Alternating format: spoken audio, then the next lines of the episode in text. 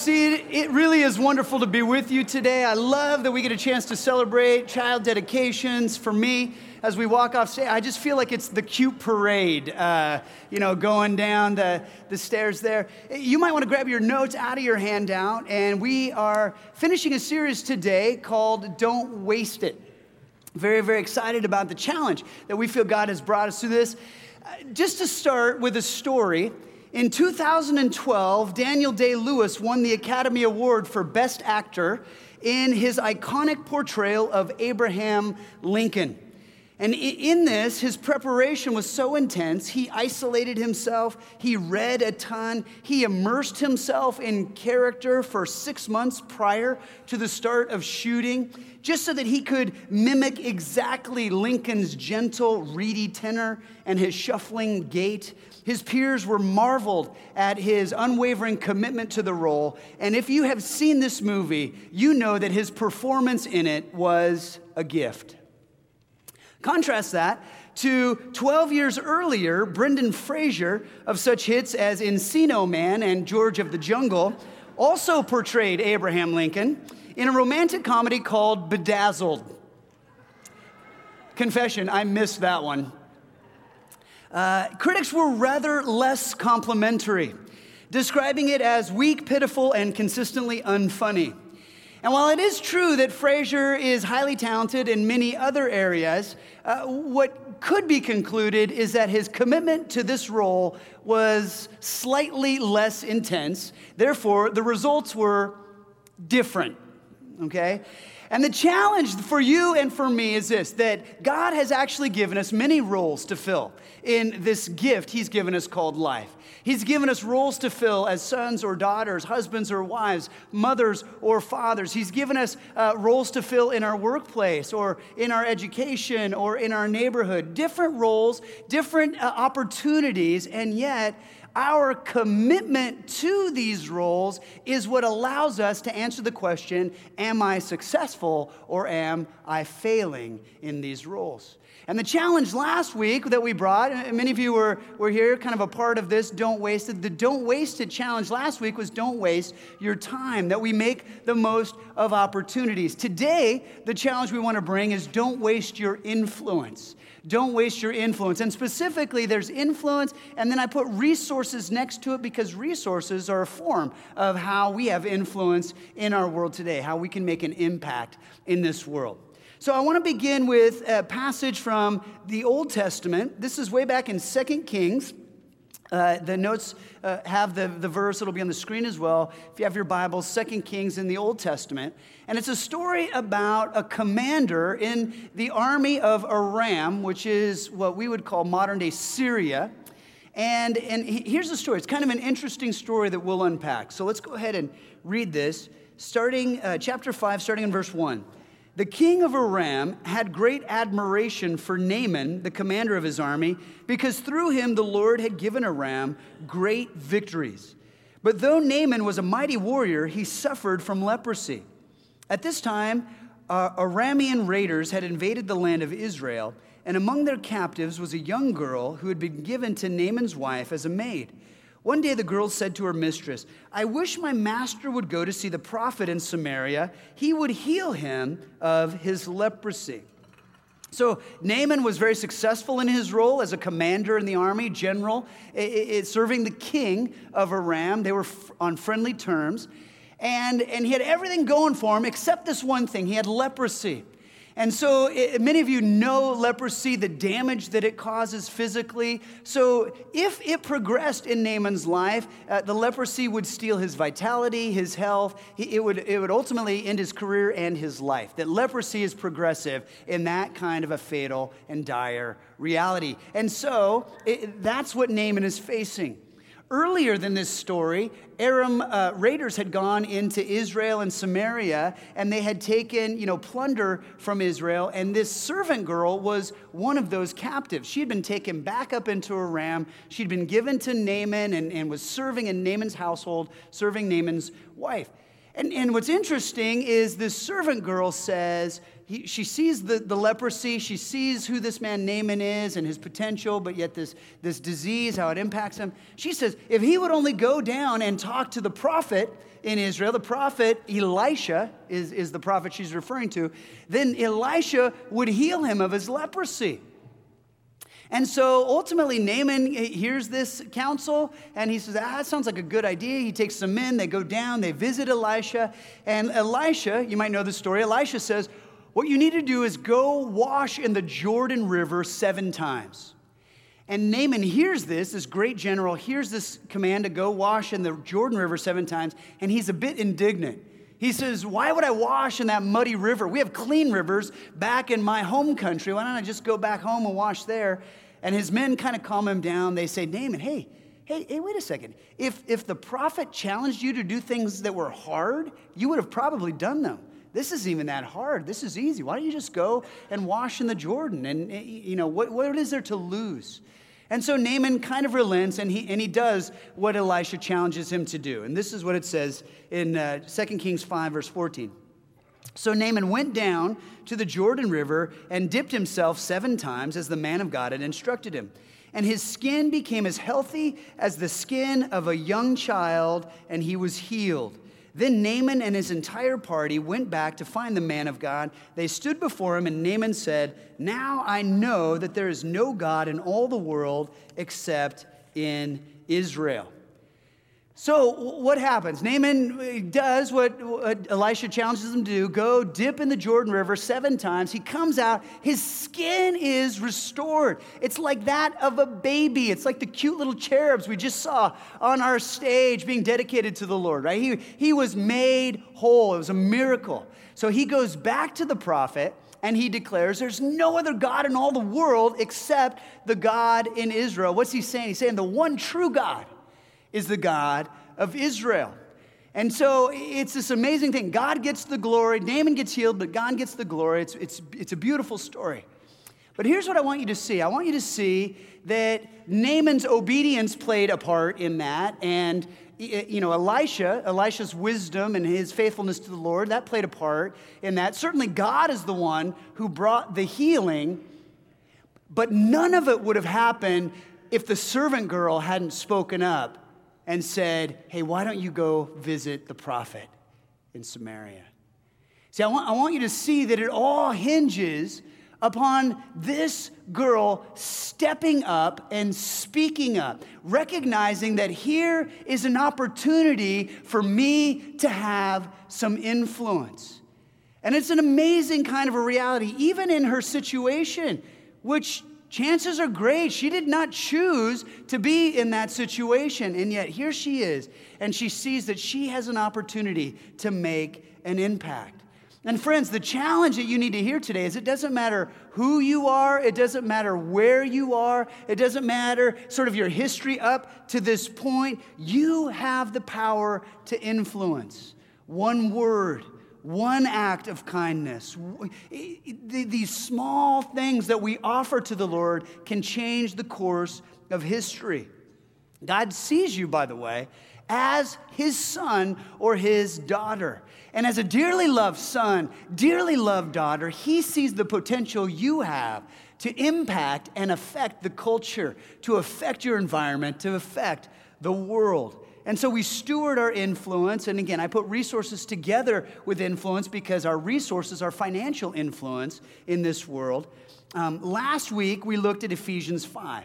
So let's take a look at it again. Ephesians 5, starting in verse 15, the Apostle Paul brings this challenge. He says, so be careful how you live. And, you know, in my Bible, I just do this, be careful, right? I just write out the word full, F-U-L-L, careful, or thoughtful. And because what's true? The truth is you can waste your resources. The truth is we can squander our influence. Paul says, so no. Be careful how you live. Don't live like fools. Don't live unwise, but like those who are wise. Make the most of every opportunity in these evil days. Don't act thoughtlessly, right? Act thoughtfully, but understand what the Lord wants you to do. Don't be drunk with wine, because that will ruin your life. In other words, don't let things influence you that will make you ineffective, but rather be filled with the Holy Spirit, right? Don't be filled with wine, be filled with the Holy Spirit, be filled with God, be filled with His leadership in your life. And we're trying to grab hold of this. And so last week I brought the challenge to not waste our time. And I have to just tell you, this whole week, different staff members have been coming up to me kind of like, hey, I got to confess to you that I watched Netflix last night. And, you know, and it's just one of those things where I just want to make sure that you understand, that they understand that the point of last week was not that you can never have any downtime. It's not that you should never sit on the couch and enjoy a show with your family or your spouse. That wasn't the story. The story is we have to recognize that God brings us to these moments. We call them Kairos moments. And we're to make the most of these moments so that we steward our influence well, so that we steward our resources well when God brings us the opportunities. So here's kind of that big picture truth. You might want to write this down. It'll be in the screen. God has placed you in the exact situation that you're currently in order to influence that situation, in order to impact that situation, in order to affect it for kingdom change. And maybe you feel a little bit like that servant girl in Naaman's story. You feel like you didn't invite the situation that you're currently in. You didn't choose to be where you are, maybe. Maybe you feel like you're in a workplace that's really difficult and you don't love and you're at the bottom of the pecking order. And what could you do? And I just want to challenge you. People are watching you. People are looking at your life, and you're together in this thing. You're together with family or friends. You're together with workmates or classmates. You're together in this neighborhood. You're together, you know, you have a moment with someone who takes your ticket at the parking garage, or the person who checks your bag in at the airport, or the person who takes your order at your favorite coffee shop. These are moments that you can potentially have influence in. And are you stewarding your influence well? Now, I want to tell you, history is filled with people who have wasted their influence, who have squandered the opportunities for impact that God has brought them. I'll give you a couple of examples. The first was thinking about the innkeeper in Bethlehem. Right, the innkeeper at Bethlehem, you know the story of the Nativity. Think about the innkeeper at Bethlehem. We don't know his name, so I'll just call him Daryl. So Daryl's there, and Joseph and Mary come in. They've come to several, hotels already as they walk through the town. Everything's full. They come to Daryl. Daryl says, "Oh, your wife's pregnant. When's she due? She's due now." "Oh, yeah, can't help you. Sorry, you can sleep with the animals out back." And some of you right now, you're like, "Oh, I don't like how this is going because I really like the nativity that I put out on my mantle every Christmas. And I really like all the really cute, non-smelly, very sanitary animal figurines that I put out in that stable around, the baby laid in a feeding trough. Like I like all that. And what are you saying, Pastor? You're saying that I would have to change my nativity if Daryl responded differently, that it'd be like a hotel room that I'd put out on my mantle and a little Gideon Old Testament by the bed and maybe a neon vacancy sign outside the window. Like, it doesn't have the same, poetry. And I get it. I'm with you on that. But just think about it for a moment. What if Daryl had responded a little bit differently? What if Daryl had said, "You know what, there is no room in the inn," and literally every room, and even in the kitchen and the little sun deck area, everything is totally booked. "But I'll tell you what, Mary, why don't you have my room? Why don't you have my bed?" And then just imagine that every time the story gets told, millions and millions of times, every single Christmas for the last couple of thousand years, the story gets told, and there's a star, and there's shepherds, and there's angels, and there's Daryl right in the middle of the story.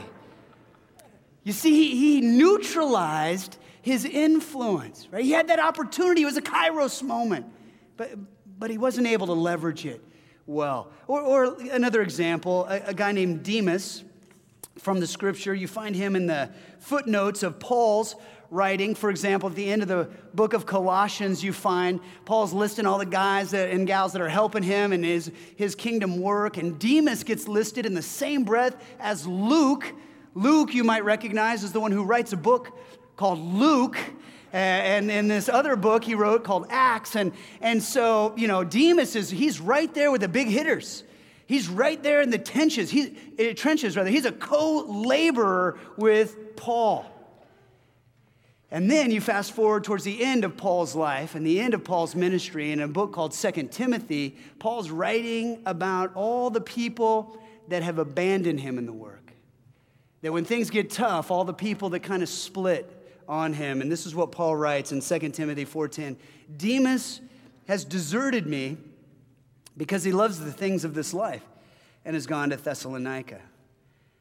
So Demas lost his influence because he wanted earthly pleasure now. And if you're like me, you can understand the temptation. But just think, for the last 2,000 years, what the story of Demas could have been instead of what the story of Demas actually is. That when things got tough, Demas bailed. That when Demas realized this was kingdom work kind of for the long haul, and even though the long haul is only a short time in comparison to eternity, he got tired, he got fatigued, and he left. He left for the good life, the earthly pleasures, instead of staying faithful to the cause of Christ. So you recognize that there are these opportunities we have to make the most of our influence, to make the most of the resources God's given us, or we can waste them. We can squander those opportunities. And one of the ways that we waste our influence is by confusing visibility with significance. Right? We think visibility is the thing. We think prominence is the thing. Being up front or receiving the accolades or getting the applause, we think that's the thing. But we confuse that with actual significance. And we need to make sure we keep those clear, because sometimes the things that the culture applauds, Jesus isn't interested in applauding. Significance is far greater. In our context, often what we do is we confuse fame with influence. Fame with influence, and they're different. Fame is just being known. It's just being recognized. Influence is actually making a difference in the trajectory of another human being. And one of those things is really valuable. One of them really not that valuable. For example, the servant girl in this story of Naaman, we don't even know her name, but forever we know how she used her influence to change a life and a heart of faith, and potentially a kingdom, because she wielded her influence well. Contrast that to many of the reality TV stars of today. We know their names, but we don't know anything they've done. Why? Because they haven't done anything. They're not famous for doing anything. They're just famous for being famous, right? And I'm not really down on being famous. I just want you to understand, fame itself is not a bad thing. Jesus was famous. Jesus is famous. I want Jesus to be more famous still. Fame is not a bad thing. In fact, there are many today who are famous and who choose to use their fame and their celebrity for issues that are good. They actually use it for influence. They use it to make a change, to wield some kind of influence on the world, to affect good change. So fame is not the culprit here, but just understand they're different, right? Significance is a choice. And even think about how Jesus taught us in the parables. So often what Jesus did is he told parables about influence. And the way primarily that Jesus talked about parables of our influence is he actually talked about parables of our resource. For example, do you remember the parable that Jesus told about a man who had a bumper harvest? He just had a harvest that was way above and beyond anything that he could have predicted. And so as he's harvesting everything in his lands, he realizes, I don't have enough room to store all this harvest. He thought it was all for him. And so he builds bigger barns, he builds these huge warehouses, he stores all of his harvest away. He says, oh man, I got everything taken care of. And he drops dead that night. And he goes before the Lord, and the Lord says, it wasn't for you.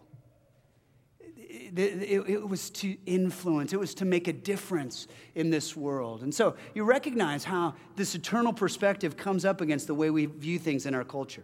So how do we do this well? If you're filling in the blanks, maximize your influence and resources by positively impacting others.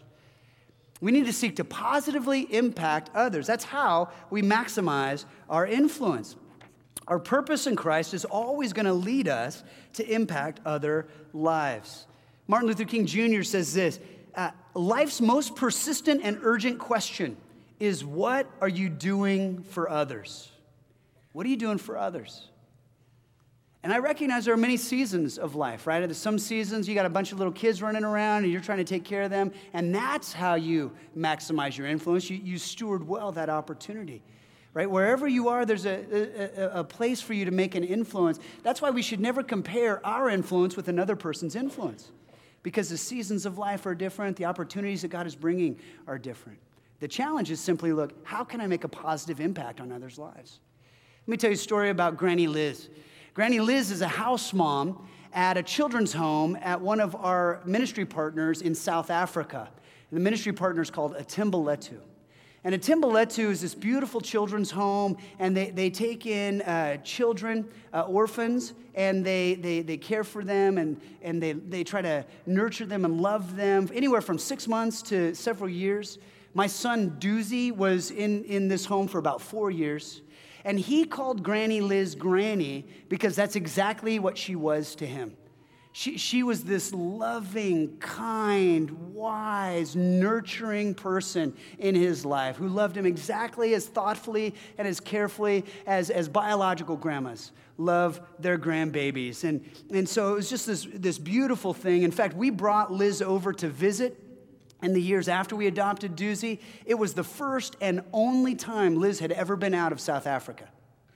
She's just this humble, simple, wonderful woman. And I just heard last week that she's retiring. After 16 years of serving in this ministry, she's retiring.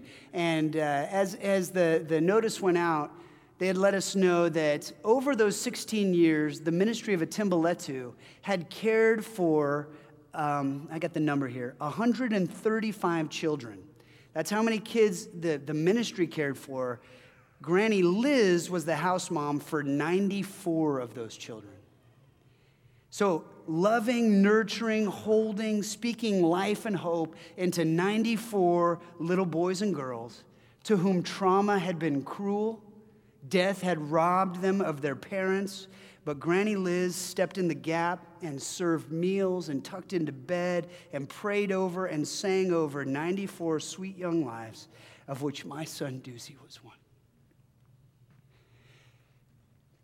Now,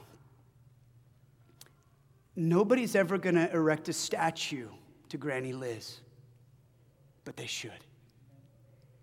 Because she chose to leverage her influence in a beautiful way that impacted 94 sweet young lives. And it's just an opportunity that she had. It's just a role that she had been given, and so she threw herself into that role with great commitment and gusto. And that's the challenge for each and every one of us. And the challenge for us regarding our stewardship of resources as well. Stewarding resources is financial influence. And God wants us to steward our resources for kingdom influence. One of the ministries that I'm a part of is a ministry called Trinity Encounter. And it's this ranch in Montana, and it's kind of a ministry run out of this lodge on a ranch that It does men's retreats and women's retreats. In fact, I'm leading a couple of guys' retreats later this spring and summer, so if there are any Overlake guys that want to come with me, I'd love to participate in that with you. But it's this beautiful ministry about listening to the Lord. Discipleship is a part of this. And it was started by a guy. He was an executive in the music industry in Hollywood. And it's interesting is this guy had been a man of faith for years and years and years. It was that long faithfulness to the Lord. And all along the way, he had been financially faithful. And then something happened, and a deal broke or something got sold. It just kind of blew wide open, and suddenly he found himself with an incredible amount of means. And so instantly, he just gave it all back to the Lord. And so he's the one who just, he's purchased the land, purchased the lodge. He runs this entire ministry, bankrolling the whole thing. And you might hear that, and if you're a little bit jaded or cynical, you go, well, if I had a ton of cash, I would do all kinds of great things for the Lord. But here's the truth. If you're not doing things for the Lord with your resources now, when God brings more resources, you won't have the habit. If you're using all of your resources for your own needs and your own wants now, then when God brings more resources, you'll do exactly the same thing then. In other words, here's the truth, and this is that kind of that overarching principle. Who you are becoming, you are practicing right now. And so here's a story of a guy who had practiced generosity to the Lord again and again and again, and when God brought means, he just turned it right back over to the Lord. I know a couple at Overlake like this. Beautiful couple at Overlake. I'm not going to tell you their names because I do not want to steal their reward, but I want to tell you they're amazing hearts. And they've been faithful and generous to the Lord since day one, and part of it was building a business, and part of it was selling that business, and now God has brought them to a place where they literally steward all their time and all their resources to serve incredible kingdom purposes all around the globe. And it's beautiful to watch. But the truth is, if they hadn't started with faithfulness early on, they wouldn't be at this place now. Okay, so that's the challenge for us as we recognize, I see what this means. Resources, influence, they go together. Let me tell you, we can learn this thing young. I saw in the news feeds this week, you might have seen this story. A 6-year-old girl, instead of wanting a birthday party and presents for herself, she told her parents she'd love to feed the homeless in her area. And so her family kind of shared the idea with their friends and their circle. They got some donations. They used the money for the party on supplies, on necessities. They spent the weeks prior to the birthday building care kits, and she was so excited as they worked on these care kits, assembling them in the nights leading up to her big day. And on the day of her birthday, they served 125 delicious birthday meals and gave away 125 care packages to the homeless who had lined up around the block to celebrate her birthday with her. Now, that's just a beautiful story of learning this opportunity right now, that we've been given some resources, we've been given some influence. Let's steward it well for the kingdom of Jesus. Okay, so here's what Jesus says. In Matthew 25:23, Jesus says this. His master said to him, "Well done, good and faithful servant. You have been faithful over a little. I will set you over much. Enter into the joy of your master." Matthew 25:23. You've been faithful over a little, I will set you over much, enter into joy. You might want to circle, what I'd love to have you circle is the 25:23. I'd love to have you circle the 25:23, and then here's the challenge. I want you to ask God, is this my 25:23 moment? When you find yourself in a situation tomorrow, whether you're at work, you're in your neighborhood, you're just out in the community, or you're in a classroom, wherever it is, and somebody comes up to you, you're intersecting with another life. God, is this my 25:23 moment? Is this the moment you're calling me to be faithful with the little I have right now? With the little resources I have, with the little opportunity I have, let me be faithful now, because I'd love for you to set me over much. I want to be faithful over the little you've given me so that you'll set me over much, because I want to enter into your joy. I want to be a part of that whole thing. And you might never know the extent of the influence you'll have. You might never know where it all goes. The smallest kindness, that little gift you give with a thoughtful note, that going out of your way to speak life and encouragement into another heart. You might never see the dividends, right? It's like the butterfly effect. You just make one thing happen, but you never know where the influence goes. I heard an example this week from the world of NASCAR. And I know some of you are incredible NASCAR fans. I just want to confess, I am not that person. I prefer sports.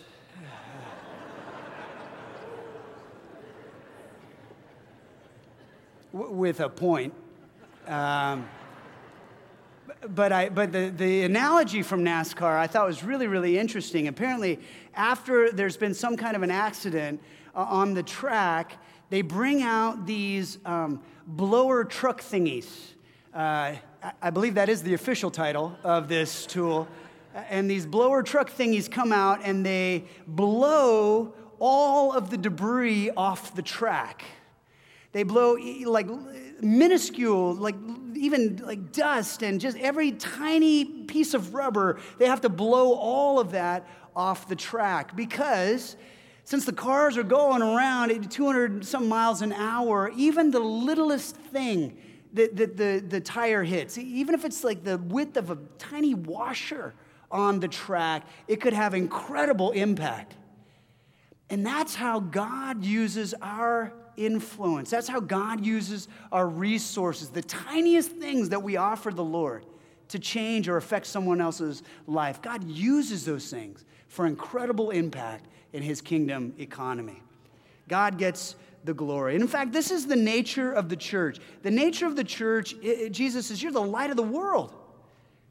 Right? You're to shine. You're to be blessing everywhere you go. You're the salt, preserving and flavoring this entire culture. And so that's the nature of the church. He says no one lights a lamp and then puts it under a basket.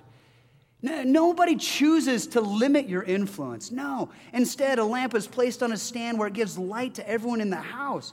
In the same way, let your good deeds shine out for all to see so that everyone will praise your heavenly Father. I'd love for you just to underline that last phrase because that's the so what. So what happens? So what? We let our light shine. So what? So that everyone will praise our heavenly Father. God's the one who gets the glory.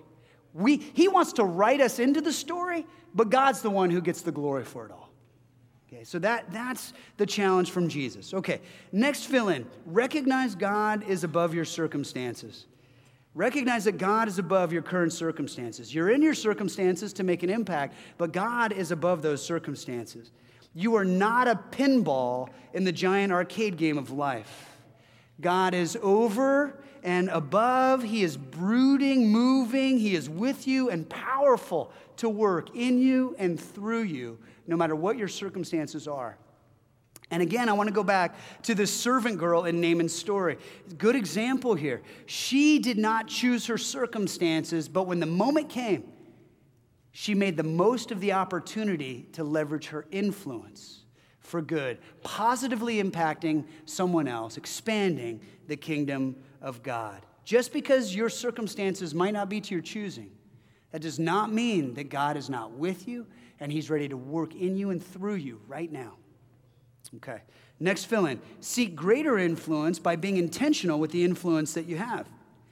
So you already have influence. You already have people who look to you, people who listen to you, people who are interested in what you value and how you steward your life, your time, your money, etc. You have people who are in your family. You have people who are in your friend group, people who are in your workplace, your neighborhood, people who follow you on social media. You got all kinds of ways that you have people looking to you now. So the question is, are you faithful now with the little you have? Are you a good steward now with what you have? And you might want to think about it like a farmer with a plot of land. That God wants to see, are you going to be faithful plowing this land that you have and sowing the seed in the land that you have and watering and nurturing and tending these crops on the land that you currently have and then harvesting well that land that you have before he gives you more land. So often we just want more land, but we're not stewarding well the land that he's given us. Does this make sense? And so we've got to make sure that we steward well, we tend well the land that we have. But I want to tell you that God would love to answer your prayer for greater influence. It's a good thing for you to pray for greater influence. I'm just going to also challenge you, make sure you're stewarding well the influence you have. Make sure you're parenting well. You're doing this well as you and your spouse are influencing one another. You're doing this well in your workplace, whether you're near the top or you're near the bottom or you're right in the middle. That doesn't matter. Are you stewarding that influence well right now with whatever God has given you? But then it's biblical for you to pray for more. It's biblical for you to want greater influence. That's fine if you're stewarding well what you have.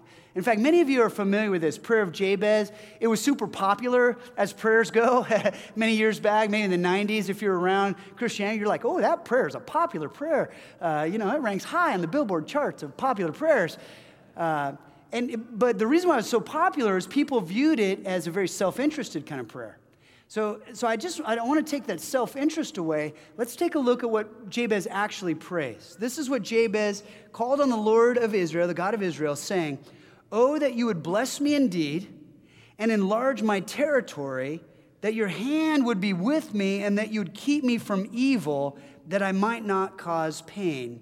So God granted him what he requested. So again, it's always a good idea to pray in line with what Scripture says. This is what Scripture says. So again, maybe we begin by praying, "Lord, help me be faithful with what you've given me." And then we pray, "And Lord, be with me so that I don't cause pain." I want to be a do no harm kind of a Jesus follower, right?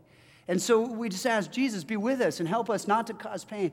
But then we do ask for you to bless us, and we do ask for you to enlarge our territory. And again, think about that farmer, right? That farmer of enlarging our territory. We want to be faithful with the territory we have, and then enlarge my territory. Modern day translation, that's enlarge my influence. Allow me to speak into a greater audience. Allow me to be able to impact more and more and more hearts. Why? It's for your kingdom's sake. Not for my own sake, not for my own enrichment. It's for your kingdom's sake, Lord. It's for your sake. Enlarge my territory. I'll give you one example. Many of you know Pastor Jonathan Rainey. He's a friend of mine personally, and he's preached here at Overlake before. He's preached at our young adult service, our student ministries. And Jonathan Rainey is a part of the Fellowship of Christian Athletes. He's one of their regional directors, and so he's in high school campuses all across this region, college campuses, doing many things. He's leading studies, he's raising up young leaders, he's mentoring some of these athletes, and he was faithful in his post, and that's been kind of his vision forever, just be faithful for what God gives me. He was leading the chapels over at the UW football season, and that's still part of what he does. He's one of the chaplains at UW, and so he's doing the chapels there for the football players. And another coach sees what he's doing and kind of hears how his leadership's impacting college lives, and he sees the impact that Jonathan's having. And this other coach says, "Well, Jonathan, would you be interested in increasing your influence?"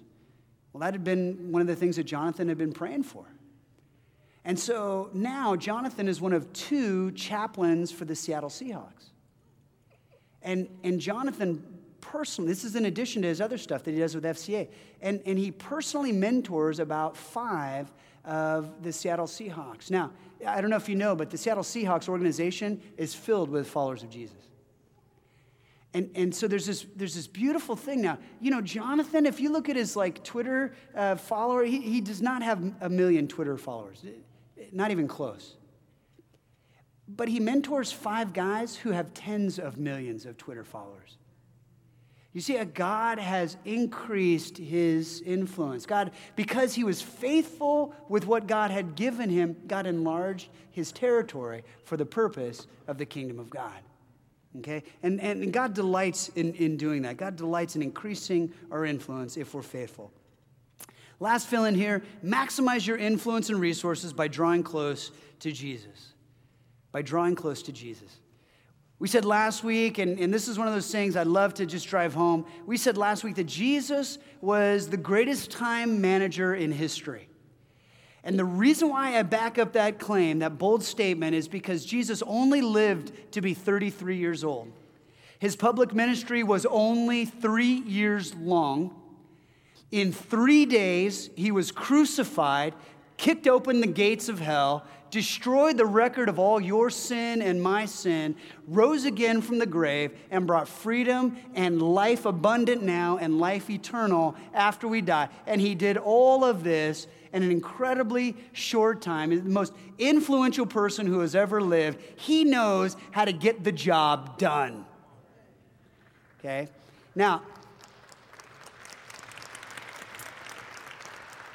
listen, Jesus knows how to influence. He knows how to influence, whether you're talking about speaking to the multitudes or one-on-one with a tax collector in his home. He knew how to influence so that the words that he said burned themselves into someone's mind for the rest of their life. And he knows how to influence. You want to influence? You want to maximize your influence? Get close to him. He knows how to steward resources. You know, Jesus did not have a bunch of material resources at his disposal, but it set him free to use all of his Father's resources in this glorious universe for the purpose of the kingdom of God. Jesus was incredibly joyful, whether it was harvesting a few heads of grain for a meal, or enjoying loaves and fishes multiplied, or seeing a net so filled with fish that it was sinking the boat. Jesus understood how to leverage resources. You want to make a difference in your life, maximizing your influence and your resources. Get close to Jesus because he knows how, and he will help you. He delights in helping us as we ask him, Lord, would you help me make the most of this opportunity? Help me make the most of this encounter. Help me make the most of the influence I have at my job or in my home or in my neighborhood. Help me to use these resources that you've given us. And to so many places in this world, we are all incomprehensibly wealthy. And so how do we steward these resources that God has given us in a way that brings him honor and glory? Okay, let's ask him. And let's be ready to live a life that we don't waste it, but we maximize the roles that God has given to each one of us. We're going to pray right now. We're going to ask Jesus to help us. But I want to ask you to stand, because go ahead and stand with me. Because right now, after we pray, we're going to just go right into praise. And as we go into praise, I really want to encourage you. The words that are on the screens, the words that are a part of this song, let's not make them just a song that we sing and hum. Let's make this the prayer of our hearts today, right? Let's sing these out from a prayerful place. And so, Jesus, what we do want to say is thank you. Thank you that you have given each one of us so many gifts and talents. You've given us opportunities. You've given us time. You've given us relationships. And you've invited us to be written into your story. And for that, we're thankful. Jesus, I don't know anyone who wants to end up like the innkeeper in Bethlehem or like Demas. I only know people who want, at the end of the day, the story to be written like the story of Granny Liz or Jonathan Rainey, or even the story of the little 6-year-old who leveraged a birthday party for your kingdom's sake. Jesus, we want to make the most of our time. We want to make the most of our influence, and we want to make the most of our resources. And so humbly, Jesus, sincerely, we ask you to help us. Show us how. We want to make the most of our 25-23 moments. We pray this in the name of Jesus Christ. Amen.